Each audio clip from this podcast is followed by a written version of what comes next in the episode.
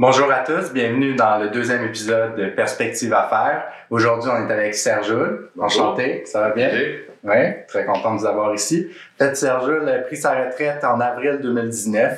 Il était directeur de succursale à Laval. Ça faisait 10 ans qu'il occupait ce poste-là. Il va nous parler de sa vocation au cours des dernières années. C'est quoi la gestion de patrimoine? Il gérait les portefeuilles de 125 familles. Exact. Donc, Serge est très généreux de nous donner son temps aujourd'hui. Ça fait plaisir. Donc, on va commencer par la première question.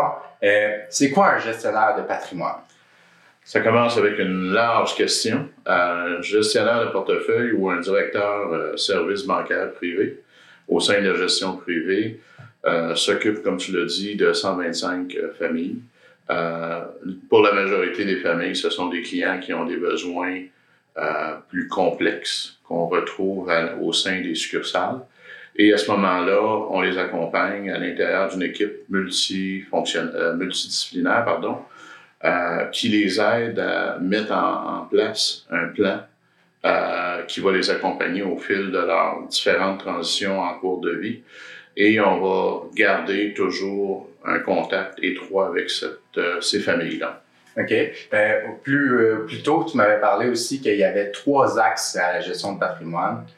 Donc, il y aurait comme la gestion de placement, la gestion du patrimoine actif-passif. Et l'autre volet, c'était... La planification qu'on appelle plus fiduciaire, c'est-à-dire tout ce qui est testament, succession, philanthropie, qui sont... Une des particularités au sein de la gestion privée, c'est-à-dire les 3 axes que tu as mentionnés, le côté bancaire, investissement et fiduciaire. OK. Puis toi, en tant que rôle de directeur de succursale, ta spécialisation, est-ce que c'était un des 3 axes ou vraiment tu touches à chaque fois aux 3? C'était pas directeur de succursale. Je vais juste reprendre pour le bien de l'entrevue. Mon volet à moi, ma spécialisation était au niveau des services bancaires. Toutefois, parce qu'on est un peu formé à l'ensemble de tous les services et produits au sein de BMO, puis de l'équipe, c'était lorsque je faisais affaire avec une famille, c'était moi qui étais responsable de présenter les gestionnaires de placement nécessaires pour la continuité de la relation d'affaires, au même titre aussi pour tout le volet fiduciaire. Donc, de façon plus facile, pour résumer, j'étais la personne ressource à l'intérieur d'une équipe et c'était mon rôle à moi et ma responsabilité d'accompagner ou d'amener autour de la table les bonnes ressources pour répondre aux besoins spécifiques des clients. OK. Puis, est-ce qu'il y a une vraie distinction entre un service bancaire du commun quand tu ouvres un compte en banque et un service bancaire privé? Est-ce qu'il y a une vraie distinction? Une excellente question. En fait, on est la continuité des services qui sont offerts en succursale. Majoritairement, d'ailleurs, la clientèle de gestion privée, la source première vient du réseau des succursales où font affaire les clients. Toutefois, dans le cadre de leur phase de vie, ils ont développé des besoins qui sont plus complexes. Ils ont besoin de services et de produits un peu plus sophistiqués. Donc, c'est là que la gestion privée prend le relais et va accompagner cette clientèle-là. OK. Quelles sont les tâches d'un directeur de services bancaires privés? Multiples.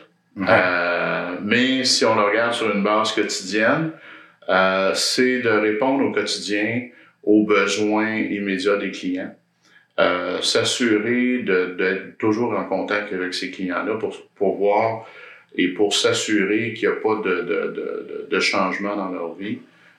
C'est de les accompagner. Ensuite, on parlait un peu plus tôt d'un plan qui va être élaboré avec ces clients-là, c'est de s'assurer de faire le suivi auprès de ce plan-là. Donc, responsable d'un portefeuille. Oui. OK. Puis, en fait, si on dit un mot portefeuille, qu'est-ce qu'un portefeuille?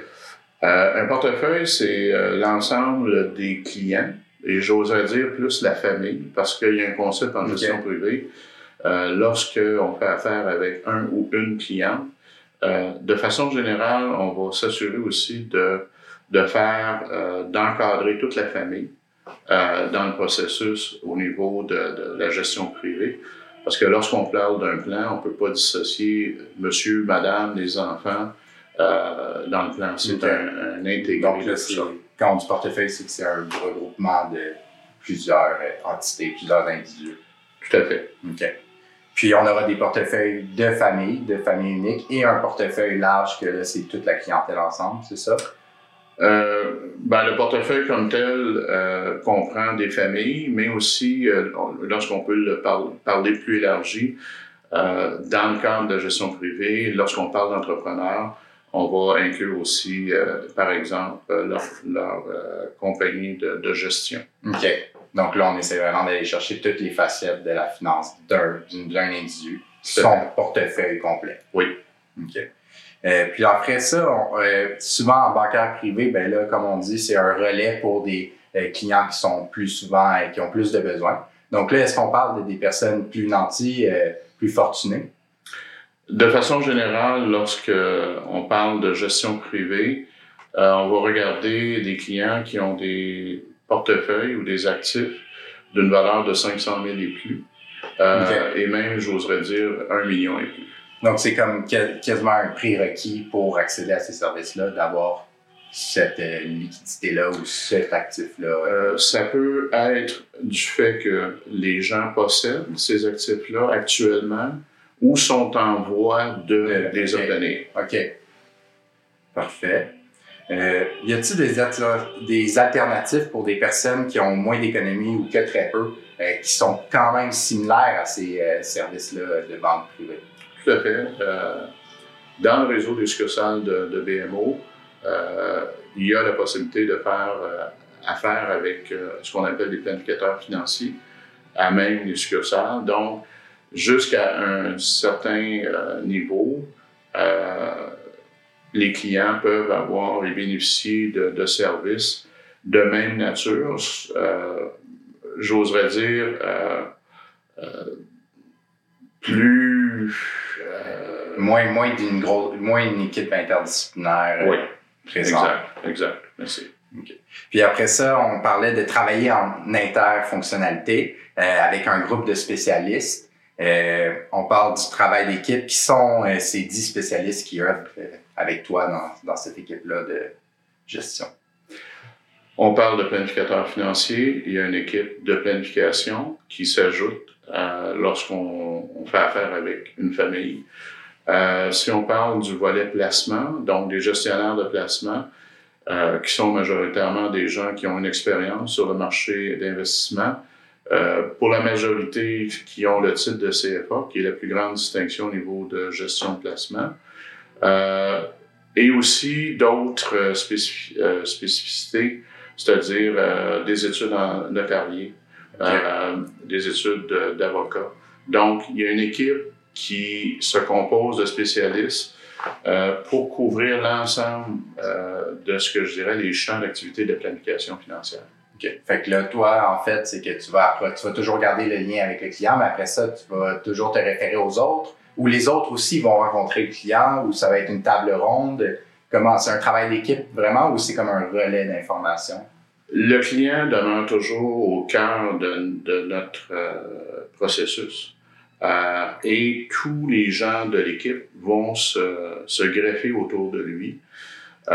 Il est peu rare de voir dans des rencontres que je vais être seul avec les clients. Souvent, je vais être accompagné d'un des membres de l'équipe qui est un spécialiste pour amener une valeur ajoutée aux clients. Lorsqu'on a des rencontres par la suite, nous à l'interne, par rapport à ce client spécifique-là, on va s'asseoir ensemble, l'équipe, pour discuter de cette situation-là pour ce client précis. Donc, on pourrait dire qu'on n'est jamais vraiment seul dans cet emploi-là aussi. Effectivement. C'est super. Suggérer et offrir des solutions novatrices adaptées à la situation de la clientèle. Donc ça, c'est une tâche importante de votre poste, ainsi que faire le suivi régulier des recommandations effectuées à leur égard. Donc là, c'est suggérer et offrir des solutions novatrices aux clients. Ici, est-ce qu'on parle de stratégie d'investissement ou...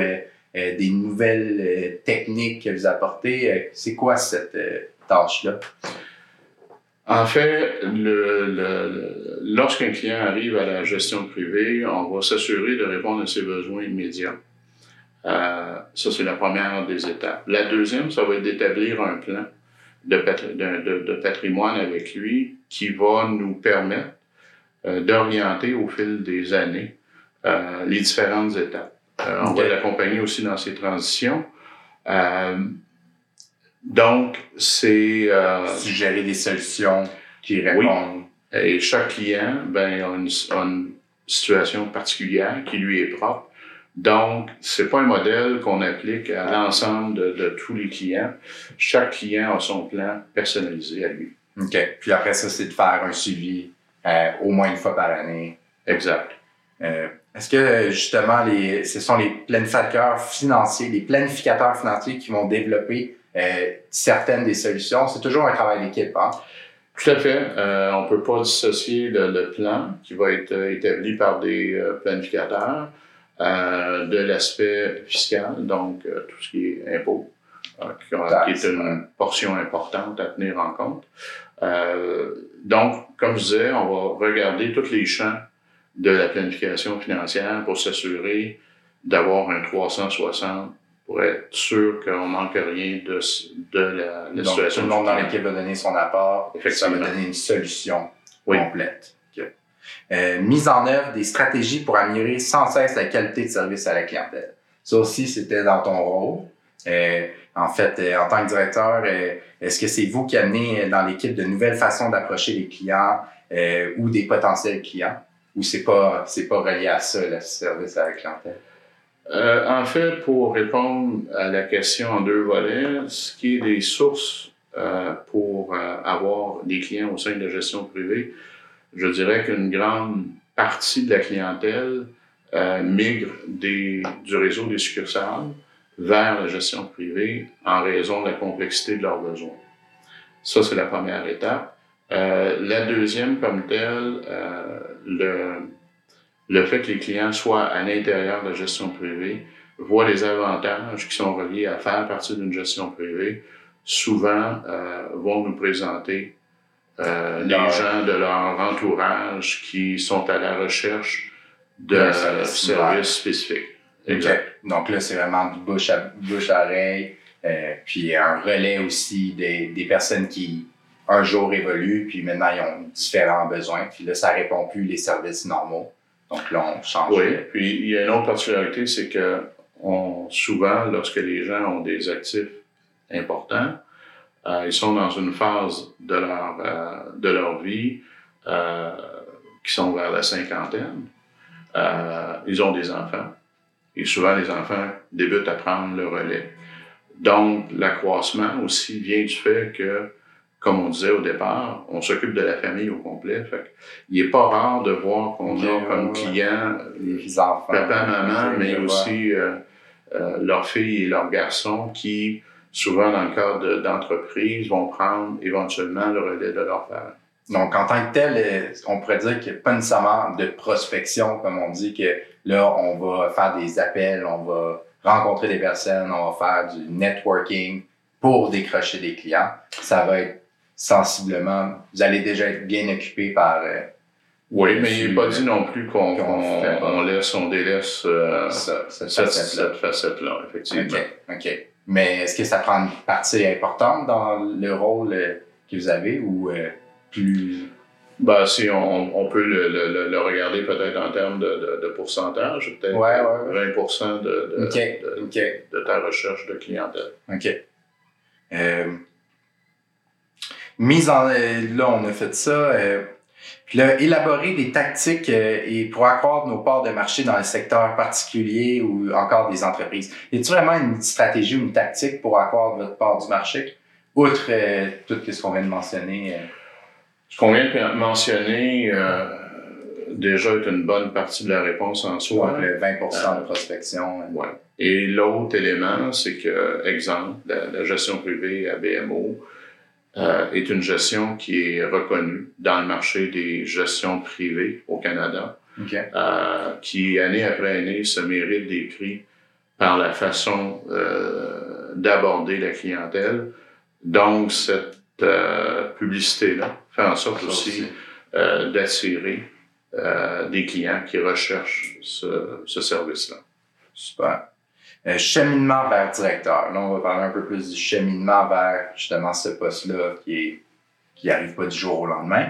Est-ce qu'il y a des prérequis pour entamer la carrière dans le domaine bancaire? Sont-ils différents pour les spécialisations comme la vôtre, la gestion de patrimoine? Elles le sont dans ce sens que on peut faire carrière au sein de BMO avec diverses expériences, mais plus spécifiquement au niveau de la gestion privée, quand on est une équipe qui est multidisciplinaire, qui se spécialise, le fait de l'expérience que j'avais acquise au sein du réseau des succursales de BMO, à titre de directeur, m'ont permis d'avoir l'expérience suffisante pour adhérer à la gestion privée au sein de BMO.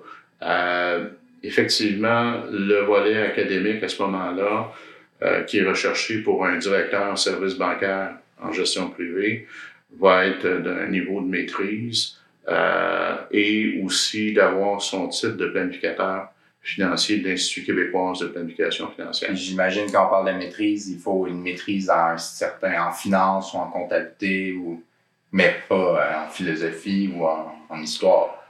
Ou encore là, c'est relatif. Oui, on va parler d'une maîtrise qui est reliée un peu au domaine d'administration proprement dit. Parfait.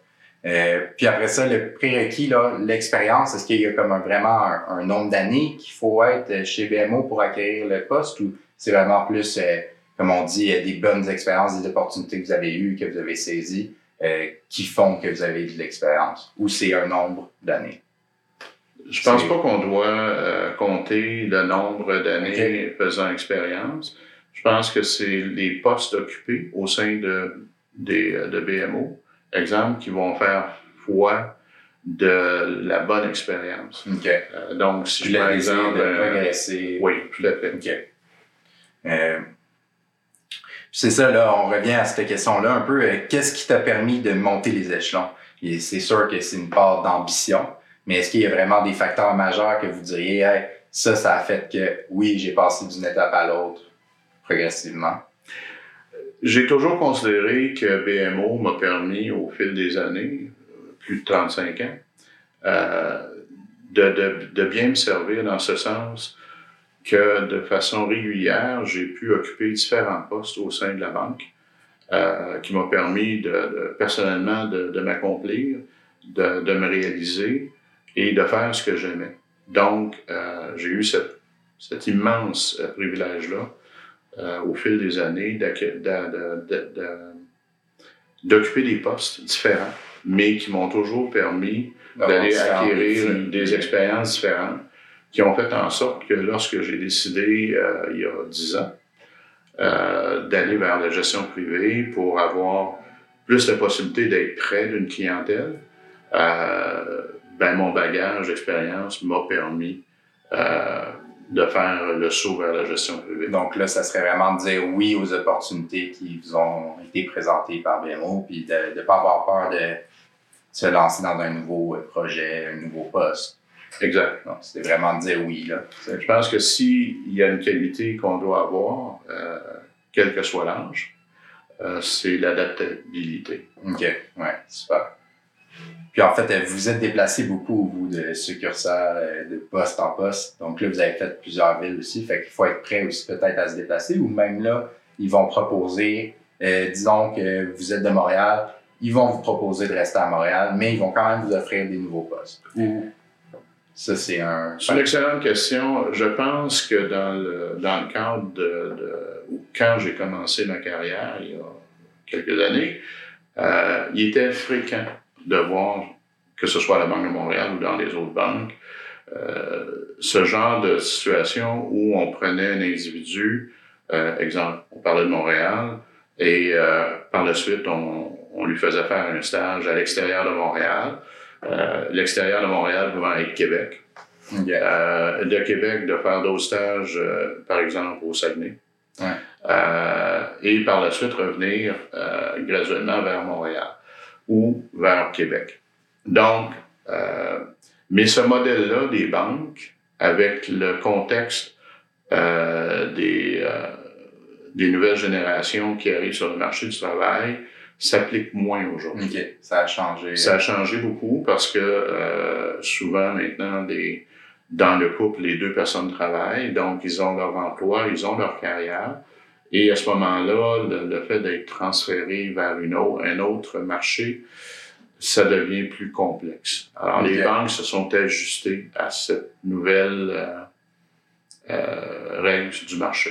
Oui, que les aussi les personnes veulent rester où ils veulent vivre. Exact. Donc, là, ils prennent moins souvent la décision de partir. Quoique ça aurait été très bénéfique comme vous l'avez fait. Oui, dans mon cas, ça l'a été par choix. À l'époque, c'était une façon de progresser au sein d'une... Ça, c'était un non-dit ou c'était vraiment clair? La promotion était à l'extérieur. C'est ça. OK. Là, on a parlé brièvement du parcours académique, mais c'est quand même super important. Donc là, probablement, est-ce qu'il y a eu un impact très important dès le jour 1 à l'embauche? Est-ce qu'il y avait, à l'embauche, le poste d'entrée, il y avait un prérequis académique? Lorsque j'ai débuté, ouais. Ou à l'intérieur de la gestion privée ou à la banque? À gestion privée, c'est certain que là, on avait dit qu'il y avait une maîtrise minimale parce que là, on veut une équipe interdisciplinaire spécialisée. Mais avant, au tout début, on n'est pas directement en gestion privée, probablement. Donc là, est-ce qu'il y a des prérequis préalables à ça? Le bac universitaire proposé, est-ce qu'il y en a un important? En fait, le bac serait souhaitable. Souvent aussi, le cours sur les fonds communs de placement qui est donné par l'Institut des fonds d'investissement du Canada, ouais. Qui est un cours pour permettre la vente ou la promotion des fonds mutuels au niveau, par exemple, des succursales. Donc, c'est un cours que souvent les gens au niveau des succursales vont acquérir, ou le cours sur le commerce des valeurs mobilières. Donc, vous avez fait la maîtrise en administration des affaires. Oui. Après, il y avait aussi le brevet de l'Institut des banquiers du Canada. Ça, c'est-tu aussi un prérequis, le brevet? Non, en fait, c'est un complément. Au sein des banques, il y a une distinction, il y a un titre qui est le brevet de l'Institut des banquiers canadiens, qui est en parallèle de la maîtrise. Donc, okay. C'est l'équivalent, pour simplifier les choses, hein, de peut-être 5 cours au niveau de la maîtrise. OK. Ça, c'est fait au courant de l'emploi. Ils vous proposent ça ou c'est comme vous le faites puis après ça, vous appliquez pour les postes ou c'est progressif? En fait, ça, c'est dans le cadre du brevet de l'Institut. Ça, c'est fait en parallèle de mes cours de maîtrise que j'ai fait aussi pendant que j'étais en exercice sur un emploi. Donc, je faisais mes études en parallèle de mon travail. OK. Puis après, titre de planificateur financier, l'IQPF. Oui. Donc là, est-ce que c'est encore un prérequis, ce titre-là, quand on est gestionnaire de patrimoine? Oui, tout à fait. C'est la maîtrise et le titre de planificateur financier sont deux éléments qui sont recherchés pour travailler à la gestion privée, en parallèle de l'expérience aussi. Le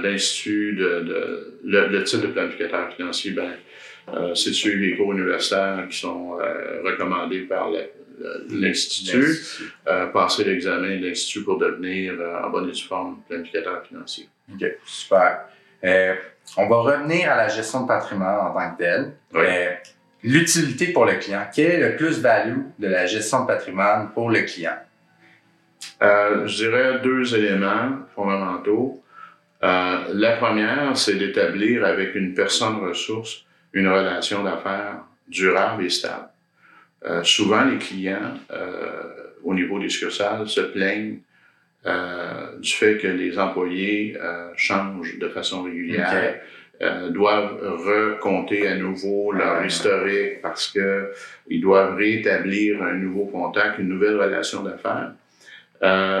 Compte tenu que les gens en gestion privée sont des gens qui demeurent en poste sur des longues périodes, ça permet d'établir avec les familles de longues relations d'affaires. Par exemple, du temps que j'étais au sein de l'équipe, il n'était pas rare que les clients avec qui je faisais affaire, ça faisait depuis 10 ans que je faisais affaire avec eux, ainsi que leurs enfants.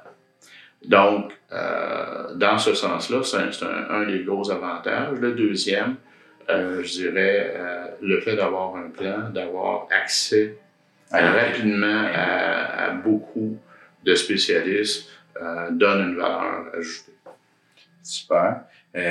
En fait, vite comme ça, là, l'impact sur les clients, est-ce que, vu qu'on les impacte comme tel, est-ce qu'on se sent valorisé dans l'emploi?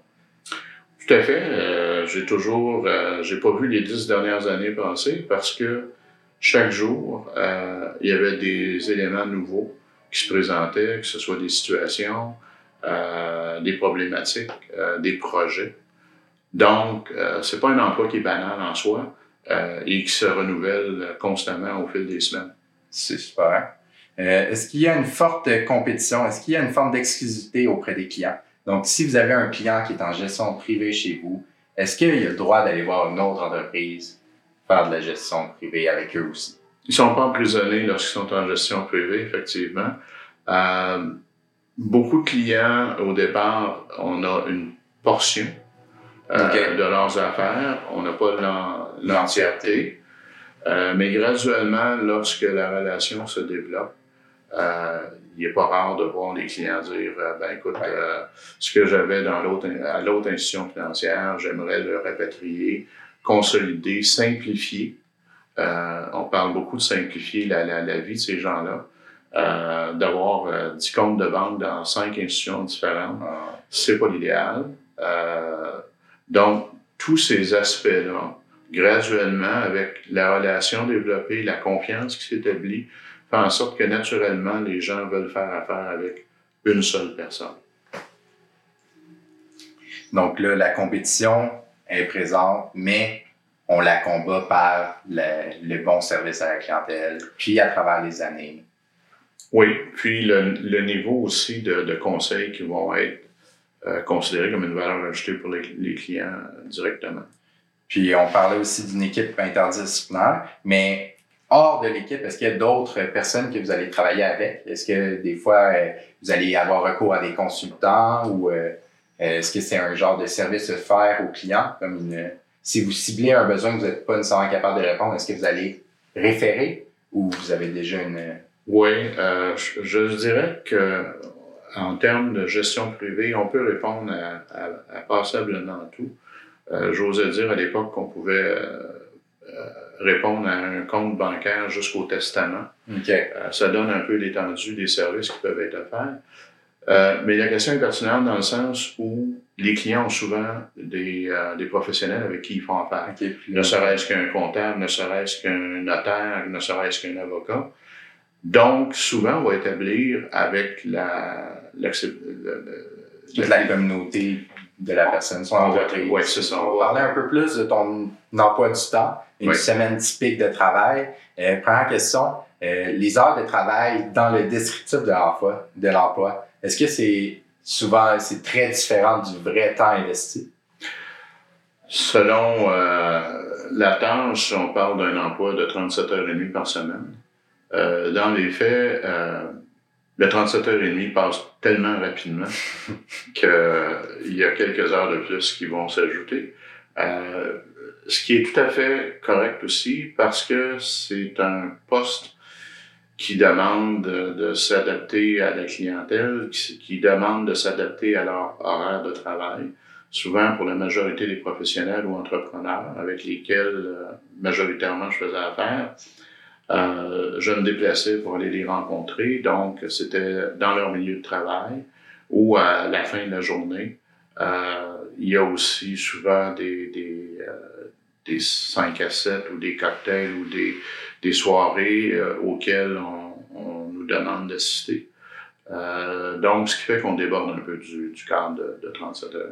Donc là, on parle de combien d'heures en moyenne? Est-ce qu'il y a vraiment un chiffre qu'on peut mettre? Ou... C'est variable selon la semaine, selon l'agenda. Mais ça peut aller à 70 heures, par exemple, semaine?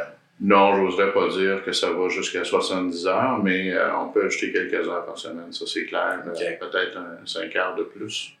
Dans une semaine, vu que c'est récurrent, Est-ce qu'il y a vraiment des tâches à impact majeur qu'à chaque semaine, ceux-là, ils sont vraiment satisfaisantes ou ils ont un bel impact sur les retombées de votre travail?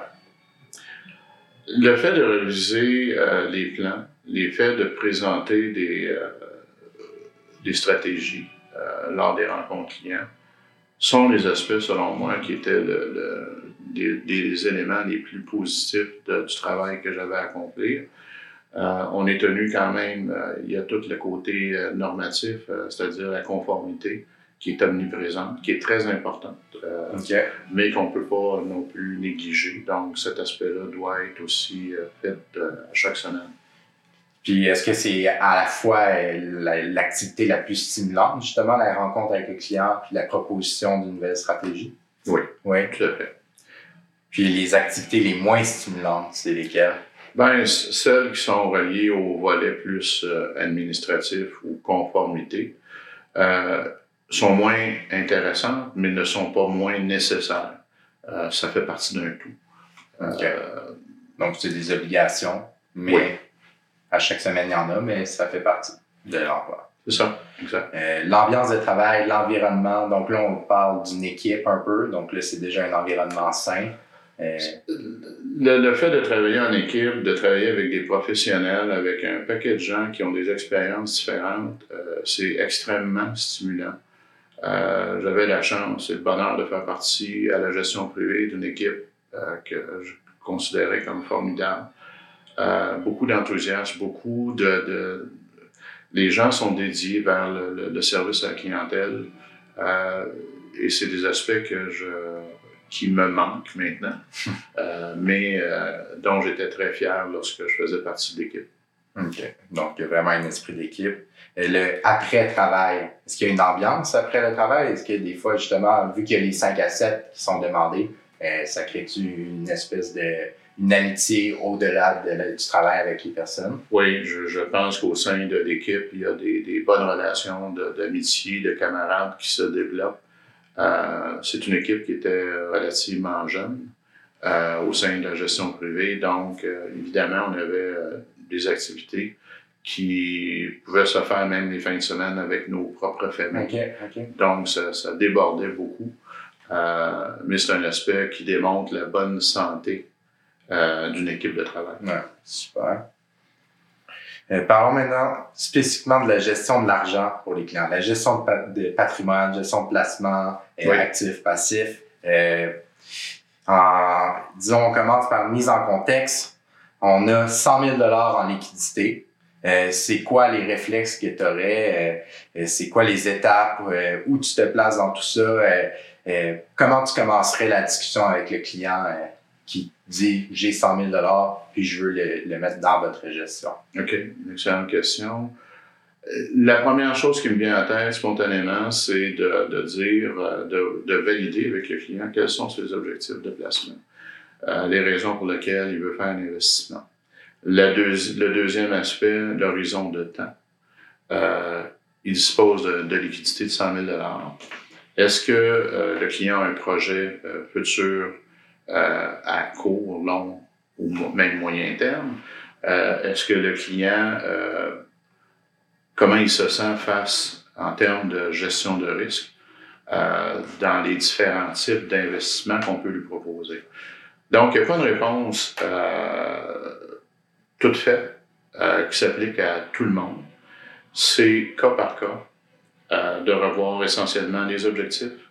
Si on a déjà établi un plan au préalable avec ce client-là, le 100 000 $ se véhicule comment à l'intérieur du plan. Donc, on va regarder ça. Si le plan n'est pas encore mis en place parce que c'est la première porte d'entrée du client vers la gestion privée, c'est clair qu'on va regarder en termes d'objectifs, d'horizon de placement et d'horizon de temps, et de gestion de risque. Puis au début de l'interview, on avait parlé des 3 axes de gestion de patrimoine. Donc, l'aspect fiduciaire, l'aspect bancaire, puis l'aspect placement. Ça, c'est-tu justement ces 3 axes-là qui vont être survolés au début de la rencontre ou ça va être au fur et à mesure? Ou quand... Ça va venir graduellement. Comme je disais au préalable, on doit s'assurer de répondre, exemple, dans le cas de cet exemple-là, il y a 100 000 $ à placer. c'est sa demande initiale. On va régler ce volet-là. Okay. Par la suite, on va intégrer graduellement avec une meilleure connaissance du client pour établir un plan à long terme. OK. Puis après, disons qu'on a le même scénario, quelqu'un qui arrive avec un certain montant, mais cette fois-ci, c'est 5 millions de dollars. Est-ce qu'il y a une différente vision que vous avez ou est-ce qu'il y a une différente stratégie, un différent réflexe à avoir? Il y a quand même pas mal de différences en termes de dollars, on s'entend. Ouais. L'approche va être la même au préalable.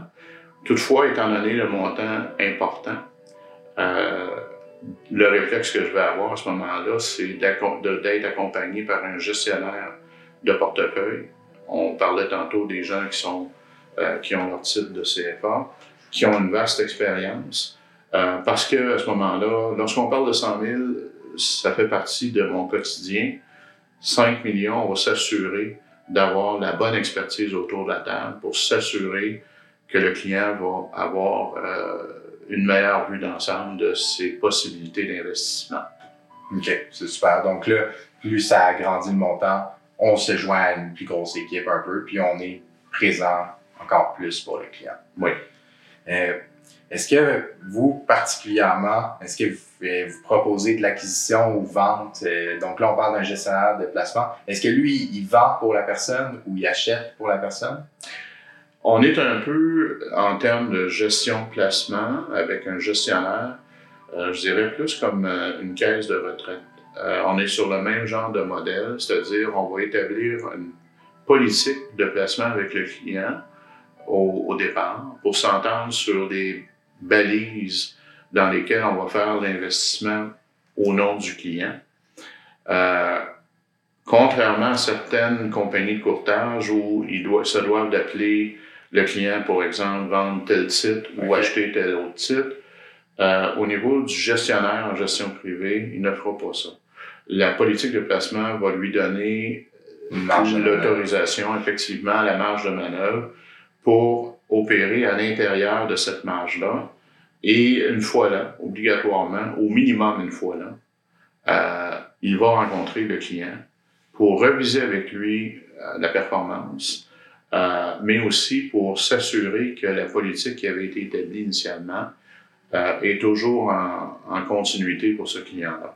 Est-ce qu'on pourrait dire, pour vulgariser, politique de placement, ça pourrait être un guide stratégique un peu? Comme, oui. C'est quoi les prochaines étapes, c'est quoi mes droits de transaction, puis qu'est-ce qu'on vise?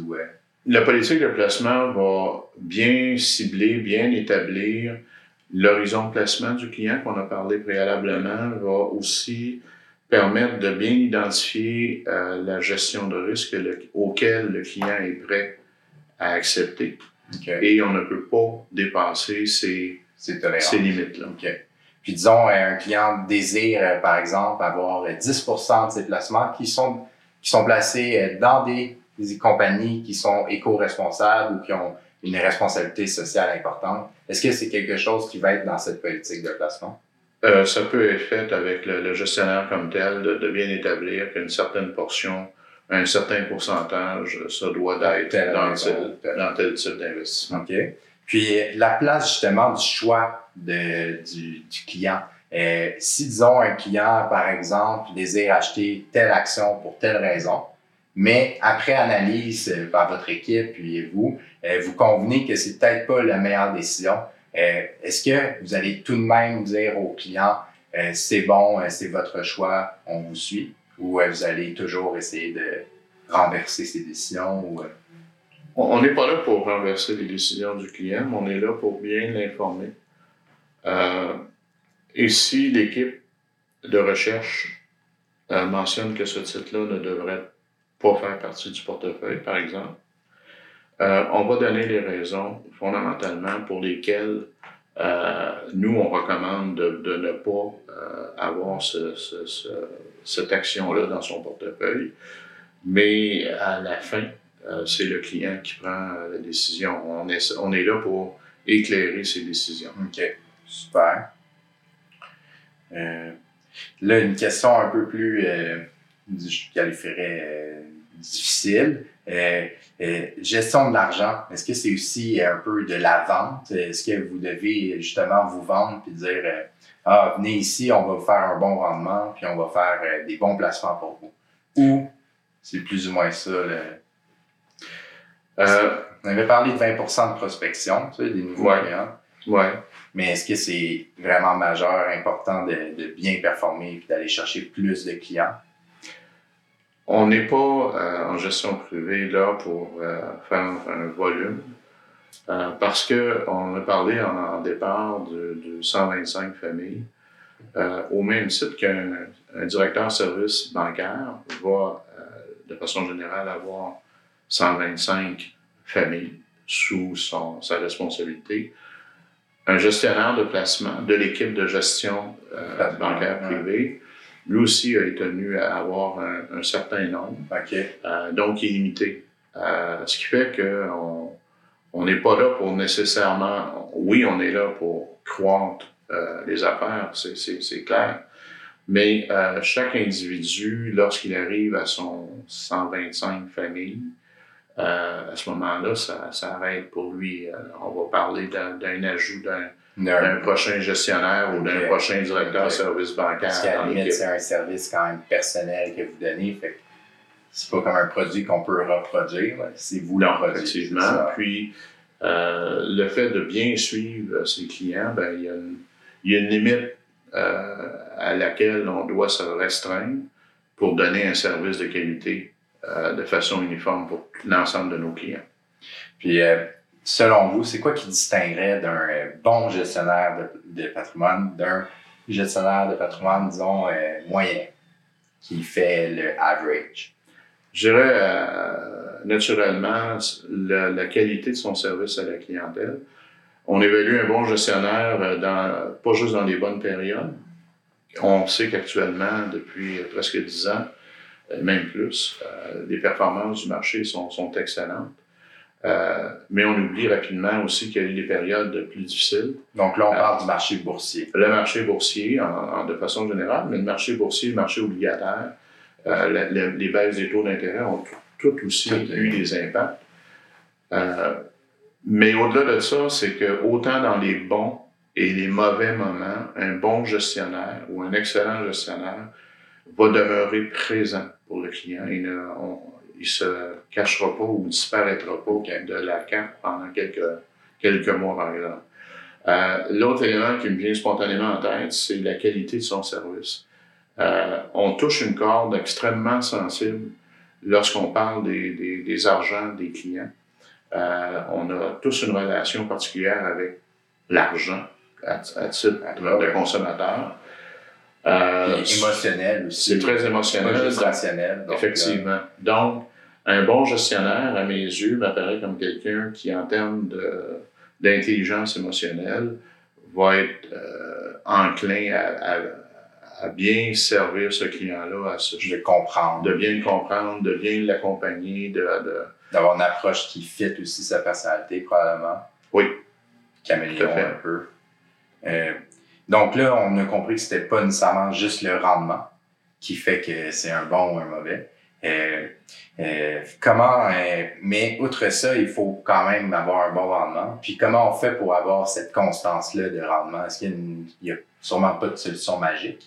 Mais il n'y a pas de solution magique. Je dirais que dans le volet gestion de placement au sein de gestion privée, c'est plus... style un peu comme une gestion de caisse de retraite, donc c'est à long terme. D'où là l'importance d'avoir un plan établi, parce qu'on essaie d'avoir une vision, pas juste pour les 5 prochaines années, mais de l'avoir pour peut-être 10, 15, 20 ans. Évidemment, il y a plein de choses qui vont se passer dans cette période-là, mais si on a pris le temps de bien établir un bon plan complet au départ, qu'on va réviser périodiquement par la suite, les chances sont que ce plan-là va se matérialiser dans le temps. C'est important et rassurant pour le client aussi de voir, au niveau de ses investissements, on ne sera pas l'institution la plus sexy, je peux exprimer cette terminologie-là, en disant qu'on va être les meilleurs pour les rendements chaque année. Mais dans les moins bonnes années où on va vraiment le voir qui sont les bons gestionnaires, il risque fort que les écarts à la baisse soient moins importants que ceux qui avaient des performances extraordinaires. On va être plus stable en termes de rendement. OK. Donc, pour garder un bon rendement, c'est de rester à jour aussi, c'est ça? À chaque fois, faire une révision du plan puis s'adapter. Exact. Donc là, on va parler d'un petit sujet qu'on vient de discuter, entamer un peu. Comment s'améliorer et performer dans le domaine? Donc là, gestion d'équipe en tant que directeur, probablement fort important. Est-ce que vous êtes comme le reine un peu de l'équipe, vu que vous êtes le premier lien client? Puisque le leadership prend une grosse place dans votre poste? Oui. Ce qui est important dans notre rôle, c'est un peu comme le Super Bowl vient de passer. Exemple, je qualifierais le poste d'un directeur de service bancaire comme le corps arrière. Okay. Donc, il y a 11 joueurs sur le terrain. Chaque joueur est important. C'est un tout. C'est pas juste le corps arrière qui fait la différence. C'est si un des bloqueurs ne fait pas son bloc comme il devrait le faire, le jeu va avorter. Alors, c'est un peu la même chose au sein de l'équipe de la gestion privée. Le client est au cœur de nos préoccupations et de mon rôle de carrière, c'est de commander les jeux puis d'amener les bonnes personnes toujours à interagir au bon moment auprès du client, toujours en ayant notre plan de match. OK. Super. Disons qu'on veut améliorer notre rendement, améliorer notre capacité à attirer des individus à faire affaire avec nous. Ou encore tout simplement peaufiner son expertise en gestion de patrimoine. Qu'est-ce que vous conseillerez à quelqu'un pour atteindre ses objectifs? Si je comprends bien la question, c'est de voir... Si on veut s'améliorer, mais on est déjà un gestionnaire de patrimoine, puis on a passé à travers différentes expériences, qu'est-ce que vous conseillerez à améliorer, outils à acquérir, compétences à acquérir, certifications ou encore des cours universitaires encore? Je dirais beaucoup. Il y a beaucoup de lectures pour se tenir à jour. Effectivement, l'information quotidienne sur les marchés est importante. Les nouveautés de la compétition, nouveaux produits bancaires qui sont offerts par des compétiteurs, c'est important de bien comprendre, de bien saisir, de voir les nuances. En termes de formation continue, le fait d'être planificateur financier, obligatoirement, il y a une quarantaine d'heures de formation aux 2 ans pour parfaire les connaissances, parce que c'est un domaine qui évolue énormément. À l'interne même, la banque, de façon générale, va donner aussi des formations de temps en temps pour augmenter notre niveau de connaissance ou de spécialisation. Donc, comme individu, c'est de demeurer curieux. OK. Super. Quels sont disons, là, on parle beaucoup aussi d'académique, les prérequis, tout ça, mais hors académique, est-ce qu'il y a des alternatives à ça? Donc là, on a parlé de la lecture, suivre l'actualité. Est-ce qu'il y a comme vraiment des cours qui ne sont pas reconnus académiquement qui seraient intéressants à suivre? Une des choses qui me vient rapidement en tête, exemple, le niveau fiscal, sans être un fiscaliste de formation, mais tout ce qui touche de près et de loin à la fiscalité, c'est un peu le nerf de la guerre, souvent. Donc, de parfaire, d'améliorer ses connaissances à ce chapitre-là, selon moi, sont importantes. Donc, fiscalité, c'est taxes, impôts, les lois gouvernementales qui révisent tout. Qu'est-ce qu'on paye au gouvernement? Oui, c'est ça, effectivement. OK, super. Est-ce qu'il existe une façon de se pratiquer hors de l'emploi, disons? Si on est un individu puis on n'est pas gestionnaire de patrimoine, mais est-ce qu'on peut se pratiquer? Est-ce qu'il existe des simulations ou des situations qu'on pourrait se mettre en jeu? Exemple, on se dit « j'ai 100 000 $ à placer ». Est-ce que ça pourrait être une belle simulation d'essayer de voir qu'est-ce qu'on fait, le rendement, garder suite de ça? Ou c'est... Il n'y a pas vraiment de façon de pratiquer sans le faire.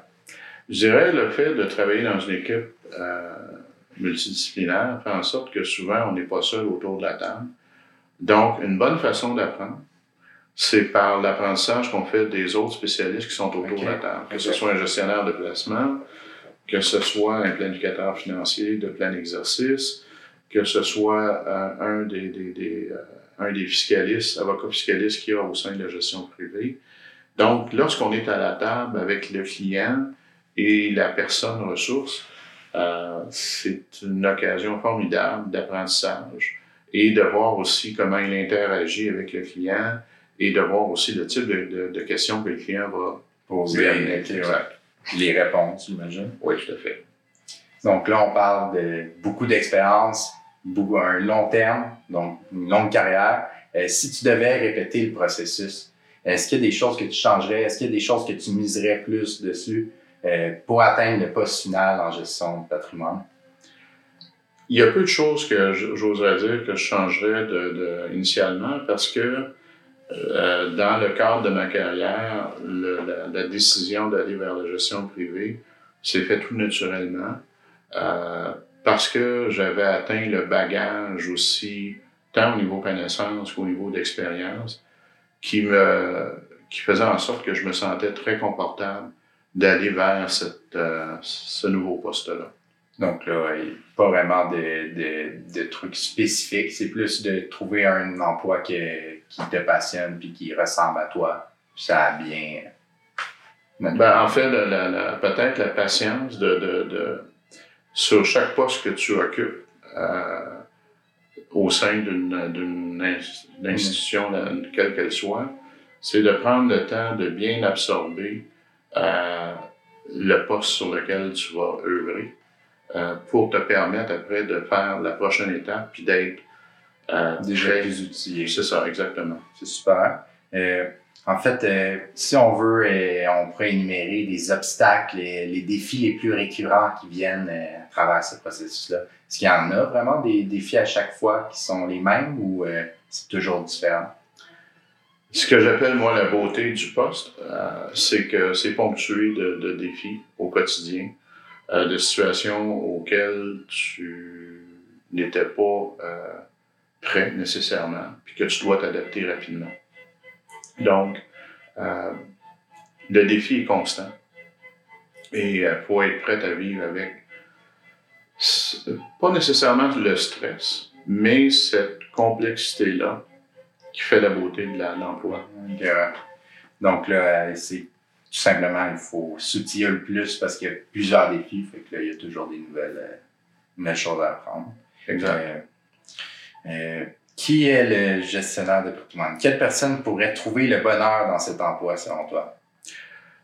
Quelqu'un qui est dédié au service à la clientèle, qui aime être avec des gens, parce qu'une grande source de satisfaction personnelle vient de l'opportunité, de la chance que j'avais d'être avec des gens au contact au quotidien qui sont des professionnels, qui sont des gens de haut niveau dans leur domaine respectif, qui ont des bagages d'expérience incroyables, que ce soit des dirigeants d'entreprise, que ce soit des professionnels, donc des gens qui œuvrent au quotidien avec des grands défis. Puis juste de les côtoyer, juste d'avoir des conversations avec ces gens-là, c'est incroyablement enrichissant. Super. Qu'est-ce qu'une personne doit aimer au quotidien, outre être curieux puis justement faire des rencontres? Est-ce qu'il y a d'autres choses qui sont importantes dans l'emploi? Il doit aimer se faire déranger. Okay. Parce que il y a des urgences à chaque journée, il y a des situations imprévues qui se faufilent. Donc, il faut être à l'aise avec cette gestion-là, c'est ça. OK. Une personne créative, selon toi, est-ce qu'elle va être satisfaite dans cet emploi-là? Oui, parce que chaque client, chaque famille a ses particularités qui lui sont propres. Donc, par le fait même, ça t'amène à avoir... des solutions adaptées, différentes, nouvelles. Exact. Super. Est-ce qu'on pourrait dire que c'est un travail sédentaire? Oui et non. Oui, dans le sens qu'il y a une bonne partie du travail qui se fait en arrière d'un ordinateur ou d'un téléphone. mais il y a beaucoup de déplacements parce que dans le cadre de mes activités, moi, je proposais à ma clientèle de me déplacer pour aller les rencontrer. Comme on a dit initialement, ce sont des professionnels, donc ils disposent de peu de temps, ce qui est quelque chose de très fréquent. Donc, pour avoir une certaine valeur ajoutée, j'aimais mieux aller les rencontrer sur leur lieu de travail ou à leur contenance pour leur sauver ce temps-là. OK. Donc, si on parle d'un travail physique, ce n'est plus ou moins le cas, mais ça serait le déplacement, l'aspect le plus... physique. Oui, parce que quand on est à Montréal, maintenant, se déplacer, c'est rendu hasardeux. C'est vrai. Donc là, la place du service à la clientèle dans tout cela, on l'a vu, c'est très important. Ton approche est telle qu'à on doit s'adapter à chaque fois. Est-ce que toi, tu suggérais quelque chose pour améliorer son approche de façon constante? Je dirais que l'expérience acquise lors des premières rencontres te forge tranquillement à avoir toujours un modèle que tu suis de façon très personnelle, qui t'amène à devenir très confiant lorsque tu es en entrevue avec les clients, qui les rassure aussi. Parce que c'est important, lorsque tu es avec ces gens, de les rassurer, qu'ils se sentent très confortables et que tu deviennes un peu comme un confident. Okay. Parce que tu fais partie prenante de leur garde très rapprochée. OK. Là, justement, on parle de garde rapprochée. Il doit y avoir des fois des mauvaises nouvelles. Oui. C'est quoi la gestion de la mauvaise nouvelle? Disons, là, on a plusieurs sujets que j'ai une liste, là. On a des décès, des litiges, des poursuites judiciaires, des rendements bas ou encore une chute d'un placement. Tous ces scénarios-là, c'est toutes des mauvaises nouvelles, mais est-ce qu'il y a une approche spécifique que vous avez? Je vais en ajouter un autre exemple à ta liste, qui est quand même exhaustive. Par exemple, lorsque tu fais affaire avec une famille et que malheureusement il y a un divorce à l'intérieur de la famille, tu fais affaire avec autant le conjoint que la conjointe, ça devient très particulier comme approche parce que tu dois les rencontrer de façon séparée maintenant. Tu dois toujours faire l'équilibre entre chacun des individus, parce que ce sont maintenant deux clients différents qui ne font pas partie de la même famille. Tu dois leur donner la même qualité de service. Tu te dois d'être d'une confidentialité à toute épreuve. Okay. Parce qu'il y a des situations où les gens deviennent anxieux, deviennent tendus, et souvent ils vont faire pression. Pas vers toi, mais ils ont une pression qu'ils doivent... C'est ça, sur toi. C'est ça. Donc, tu dois être capable de manœuvrer là-dedans. Et c'est des situations extrêmement délicates. Puis tu dois les conseiller au meilleur pour chacun d'eux, en sachant exactement la contrepartie, mais tu dois en faire aussi abstraction. Parce que c'est ton rôle de professionnel de conseiller le client ou la cliente qui est devant toi. Là, spécifiquement, exemple, ça doit arriver relativement plus souvent qu'un divorce, que c'est peut-être une fois à trois fois dans une vie, mais une chute d'un placement, par exemple. On fait un achat, puis 2 ans plus tard, il y a une mauvaise nouvelle, puis le titre chute. Est-ce que ça, il y a une approche que vous avez spécifique? Si tu as été toujours franc et honnête avec le client avec lequel tu t'engages, autant dans les mauvaises nouvelles que dans les bonnes nouvelles, la relation va toujours survivre parce que elle a été établie sur des bonnes nouvelles. Elle était authentique aussi. Là. Exact. On va parler, pour finaliser, nous allons passer à une série de questions un peu plus taboues. Le stress de travail. Donc là, on parle de gérer de l'argent pour les autres. Est-ce que le client, il pousse ce stress-là sur vous, littéralement? Oui. Les gens, comme j'ai dit préalablement, ont une relation avec l'argent un peu particulière. C'est un des sujets qui est difficile. Je pense que le fait d'en avoir régulièrement rencontré fait en sorte que tu t'habitues et tu te donnes une façon de faire qui vont te permettre de passer à travers ces situations-là. Genre de routine quasiment, et pas une armure. Il n'y a pas de routine, oui, je dirais plus peut-être une carapace, oui, c'est important, parce que tu ne dois pas le prendre de façon personnelle. Tu représentes une institution, puis tu veux le faire de la meilleure façon, mais c'est pas nécessairement toi que l'individu en face de toi attend. Alors, faut faire la distinction des choses. J'estime que aussi, dépendamment de l'ampleur du portfolio, sa valeur, plus elle est élevée, plus il y a de stress, ou c'est plus ou moins vrai, ça? J'oserais dire que le stress va être de même nature, de même niveau, que ce soit pour, on parlait tantôt de l'exemple, 100 000 ou 5 millions, les enjeux sont les mêmes. Au final, c'est tout aussi important pour le client. Tu ne veux pas perdre une relation d'affaires. Parfait.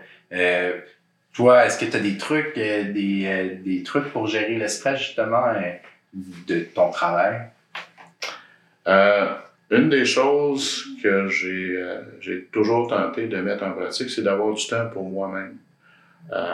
Nonobstant le travail, qui sont quand même des bonnes heures, le temps que je passais aux études à une certaine époque, la famille, tu te dois de garder un certain temps pour toi seul, pour te permettre justement j'oserais dire, de décanter la pression reliée au travail. Super. On va parler du cas de burn-out, dépression. Est-ce qu'il y a eu des cas comme ça dans votre entourage, dans votre équipe? Est-ce que c'est quelque chose de commun dans le domaine bancaire?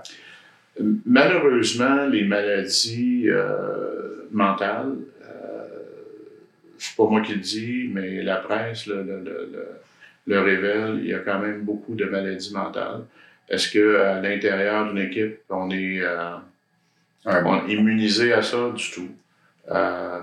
Malheureusement, que ce soit des burn-out ou que ce soit des dépressions, c'est toujours relié au stress. Puis ça, c'est comment chaque individu gère son stress. C'est vraiment important de se trouver un moyen de justement décanter, comme vous disiez. Prendre du temps pour soi, faire un peu d'exercice, permet souvent à l'individu ou à la personne concernée d'éliminer. Dernier élément, peut-être dans mon cas, que je considère le rapprochement ou de garder, d'être près de sa famille. Souvent, c'est une belle source de calme et de sérénité. Après ça, pourquoi BMO aussi longtemps? Donc là, vous êtes là depuis le début de votre carrière. Est-ce que c'est important de rester fidèle à son institution bancaire pour accéder à des postes comme ça? La première partie de ta question est concernant pourquoi BMO pendant plus de 35 ans. C'est certain. Parce que BMO, à mes yeux, a représenté un excellent employeur. Par lequel j'ai pu m'accomplir au fil des années. Comme je disais, j'ai eu la chance de progresser à l'intérieur de la Banque de Montréal de façon régulière, presque des postes aux 2 ans. Donc, ce qui me permettait de bien saisir le poste sur lequel j'arrivais, puis de me permettre d'aller faire le deuxième step, ou je m'excuse l'anglicisme, mais la deuxième étape du prochain poste en étant pleinement confiant de pouvoir répondre. J'ai eu la chance au cours de toutes ces années-là dans différentes régions du Québec aussi. Il fait en sorte que j'avais toujours l'impression d'être dans du nouveau, ce qui est très important. Il n'y avait pas de répétition. C'est que ça a fait aussi. BMO était vraiment présente pour vous permettre d'avancer. Donc là, ça a été majeur. Puis sûrement, ça doit être ça aussi qui fait que BMO est content de vous garder, c'est que vous avez accepté d'avancer. Je pense que comme n'importe quel employé et son employeur, il faut que dans les deux cas, qu'on sente qu'on a une valeur ajoutée, mais qu'on en tire un bénéfice de part et d'autre. Donc, j'ose espérer en toute humilité que j'ai été un bon employé pour la Banque de Montréal. Mais en même temps, BMO a été un excellent employeur pour moi. Puis, exemple, est-ce qu'on vous a déjà proposé d'aller dans une autre institution bancaire? Est-ce que ça a déjà été proposé, ça? Oui. Puis, en fait, les raisons que vous avez dit non, ben c'est justement que vous permettez de faire d'avancer au sein de l'entreprise? Bien, dans les différentes demandes ou sollicitations, je ne voyais pas nécessairement une si grande valeur ajoutée de quitter une institution que je connaissais depuis quelques années déjà vers une autre institution qui, au final, offrait à peu près les mêmes choses. Alors, puis disons que quelqu'un est à Desjardins, exemple. Puis là, il veut embarquer dans BMO. Est-ce qu'il pourrait appliquer directement à une gestion privée? Oui, si dans son bagage académique et professionnel, on retrouve des prérequis. Okay. Mais il n'y a pas besoin d'avoir fait un cheminement auparavant au sein de BMO? Non, c'est pas une nécessité. OK. Une autre question tabou, diversité au travail, dans les films, les anciennes traditions, des fois on pensait qu'à la banque il y avait beaucoup moins de femmes, il y avait plus d'hommes. Est-ce que il y a une belle diversité hommes-femmes aujourd'hui dans la gestion de patrimoine? C'est une excellente question. Je pense qu'il y a une grande diversité au sein même de notre équipe. J'ai pas fait le calcul mathématique d'hommes et femmes à l'intérieur de l'équipe de la gestion privée. Mais je dirais que... On ne pourrait pas dire qu'il y a une disparité significative. Après ça, on est à Montréal, anglais, français. Est-ce que c'est vraiment le bilinguisme? Est-ce que c'est vraiment important dans l'emploi? Tout à fait. Aujourd'hui, dans le cadre des activités, c'est important c'est une richesse d'avoir deux langues. Donc, c'est important. La clientèle, on essaie d'être le plus respectueux de leur langue de préférence. On a même au sein de la gestion privée une équipe asiatique qui est importante. Cantonais, mandarin, alors...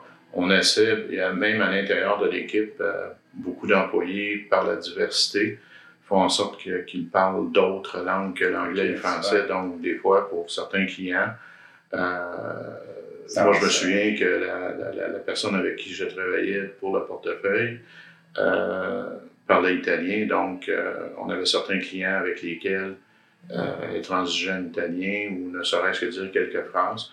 Alors, c'est toujours apprécié. C'est super. L'avènement de la technologie dans le domaine, est-ce que ça a un impact important? Est-ce que ça a changé vos habitudes? Sûrement, là, depuis le début. Oui, c'est tout à fait. La technologie est vue comme un complément important. Ça simplifie beaucoup le travail. Et le nerf de la guerre pour une institution financière demeure toujours l'information qu'il détient chez un client.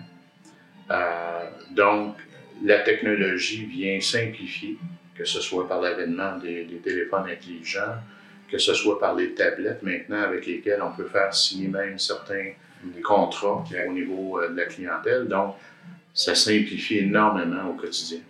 Est-ce que vous avez une crainte aussi par rapport à justement l'avènement des technologies puis les logiciels d'algorithmes qui font les calculs, disons, financiers, qui pourraient peut-être remplacer certains aspects de vos tâches ou encore des algorithmes qui font des transactions sur le marché boursier pour faire des achats? Donc là, peut-être que ça affecterait la gestion de patrimoine, le plus-value que vous apportez. Ou c'est pas un vrai... Je pense pas que ce soit encore un enjeu important. Je conçois qu'il y a des robots, je conçois qu'il y a des algorithmes. Mais compte tenu des situations particulières des clients, je vois plus l'avènement des robots, des algorithmes, plus pour de façon générale. Mais aux particuliers, on a encore, je pense, l'opportunité comme individu auprès d'un client de faire la différence. C'est ça, c'est vraiment le lien client qui va être toujours aussi important. Je le crois. OK.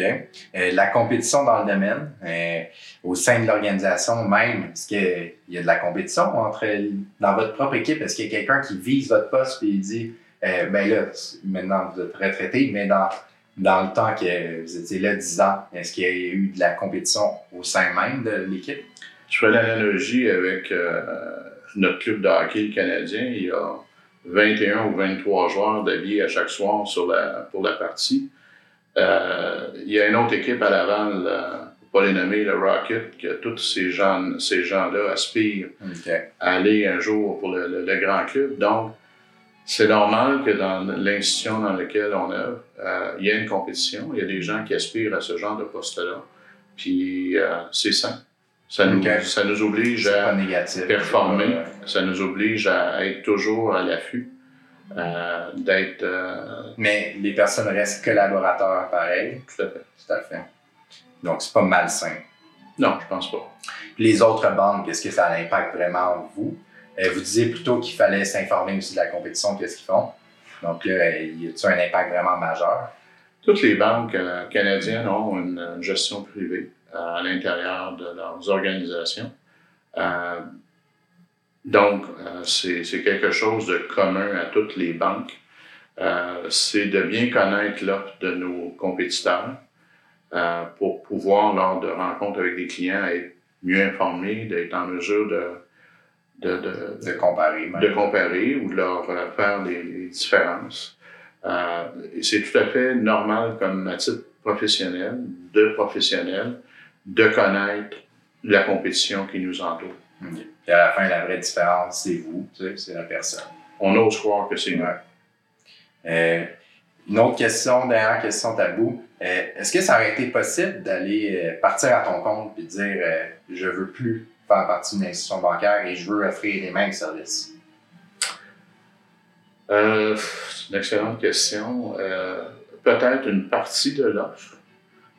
Exemple, à titre de planificateur financier, il y a des planificateurs financiers qui œuvrent indépendamment j'ose croire que la qualité, par contre, la structure, l'environnement, l'infrastructure fait en sorte d'infrastructure que c'est dur à répliquer. C'est difficile à répliquer, ça demande un investissement énorme. OK. Donc là, c'est soit une méchante bonne équipe ou on se joint à déjà une bonne équipe établie. Exactement. Pour conclure l'interview, on a une dernière question.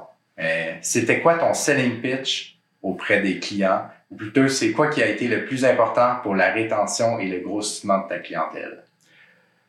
J'essayais toujours de faire valoir dans nos rencontres avec des nouveaux clients, des prospects, qu'on allait simplifier leur vie, qu'on amenait un bagage d'expérience, qu'on amenait aussi une équipe de professionnels qui étaient dévoués pour eux, puis que tout ça, ils allaient retrouver ça sur le même toit.